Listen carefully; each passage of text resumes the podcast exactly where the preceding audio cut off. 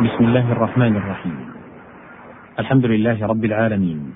وصلى الله وسلم وبارك على نبينا محمد وعلى آله وصحبه ومن تبعهم بإحسان. أيها المستمعون الكرام السلام عليكم ورحمة الله وبركاته. أحييكم في مطلع هذا اللقاء حول مائدة كتاب الله في تفسير وبيان بعض الألفاظ القرآنية التي تفتقر إلى إيضاح وبيان من خلال ما قالته فصحاء العرب في الشعر أو في النثر. وقد كان المقام قد توقف بنا عند مادة الخاء والفاء المضاعفة. وبقي في تلك المادة بقية. فالله سبحانه وتعالى يقول تستخفونها يوم ظعنكم أي يخف عليكم حملها والمعنى تقصدون بذلك خفها. وقولهم خفوا أي ارتحلوا عن منازلهم بخفة. وعليه قول الشاعر علموني كيف أبكيهم إذا خف القطين. والخف الملبوس سمي بذلك لخفته لكونه من جلد. وبه شبه خف البعير وخف النعامة ونحو ذلك. الخاء والفاء والياء. قوله تعالى في سورة السجدة فلا تعلم نفس ما أخفي لهم من قرة أعين. الإخفاء الستر والتغطية. يقال خفي الشيء وأخفيته استتر وسترته. ومنه أكاد أخفيها أي أسترها فلا يطلع عليها أحد. وخواف الجناح لأنها دون قوادمه. والخافية الجن وكذا الخافي لاستتارهم. قال الأعشى يمشي ببيداء لا يمشي بها أحد ولا يحس من الخافي بها أثر. ويقابل الخفاء بالإبداء تارة وبالإعلان أخرى. قال تعالى إن تبدوا الصدقات فنعما هي وإن تخفوها وتؤتوها الفقراء فهو خير لكم. ويعلم ما تخفون وما تعلنون. وقوله سبحانه يعلم السر وأخفى أي وأخفى من السر قيل هو ما يطرأ وجوده في ضمير صاحبه. ويقابل به الظهور أيضا. قال الشاعر لقد ظهرت فلا تخفى على أحد إلا على أكمه لا يعرف القمر. الخاء واللام والدال. قوله تعالى في سورة الحشر خالدين فيها. الخلد قيل هو المكث الطويل وقيل هو الذي لا نهاية له. وأصل الخلود تبري الشيء من أعراض الفساد. وبقاؤه على الحالة التي هي عليه. والعرب تصف بالخلود كلما تباطأ تغيره وفساده. وكذلك وصفت الأيام بالخوالد لطول مكثها لا لدوام بقائها. وقال امرؤ القيس وهل يعما إلا سعيد مخلد قليل الهموم ما يبيت بأوجالي. ويقولون لمن تباطأ شيبه مخلد. يقال خلد يخلد خلودا إذا بقي زمنا. قال الشاعر فلو كان مجدا يخلد الدهر واحدا خلدت ولكن ليس حي بخالدي.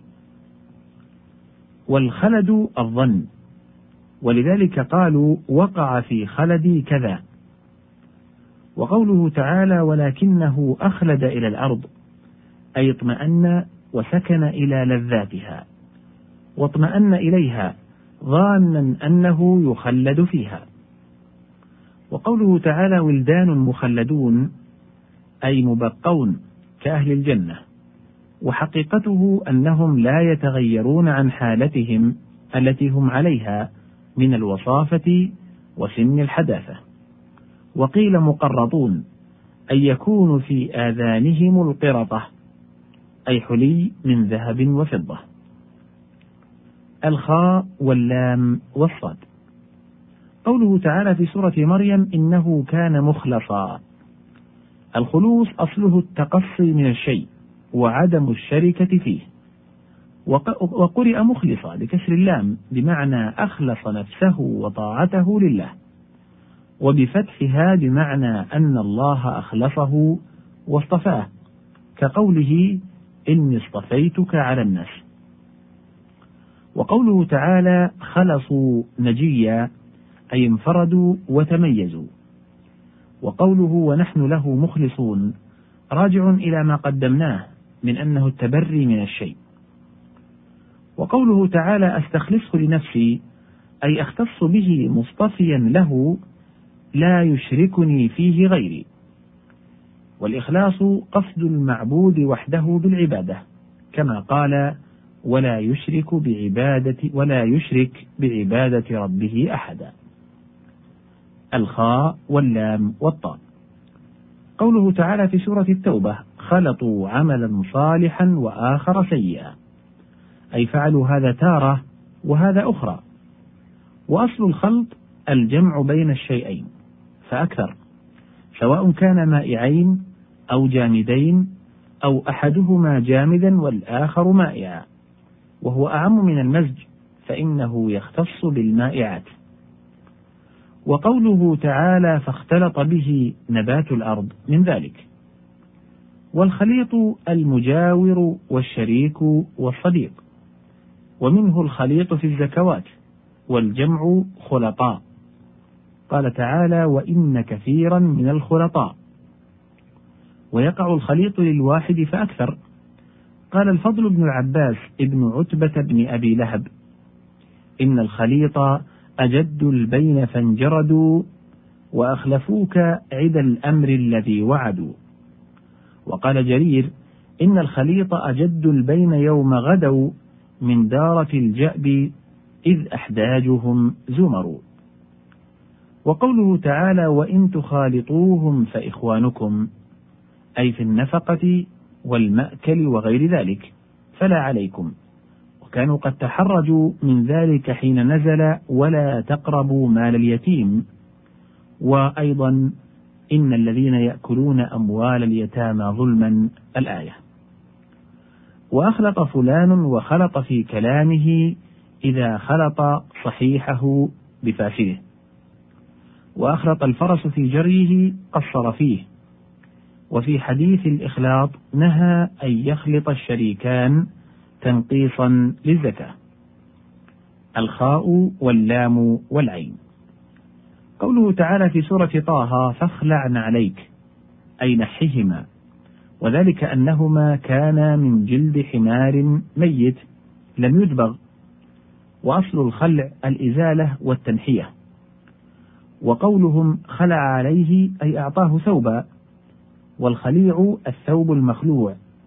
والخليع أيضا من فيه مجانة كأنه خلع ثوب حيائه. الخاء واللام والفاء. قوله تعالى في سورة البقرة وما خلفهم خلف ظرف مكان مثل وراء وهما ضد أمام وقدام وتصرفه قليل. وتخلف ضد تقدم وسلف.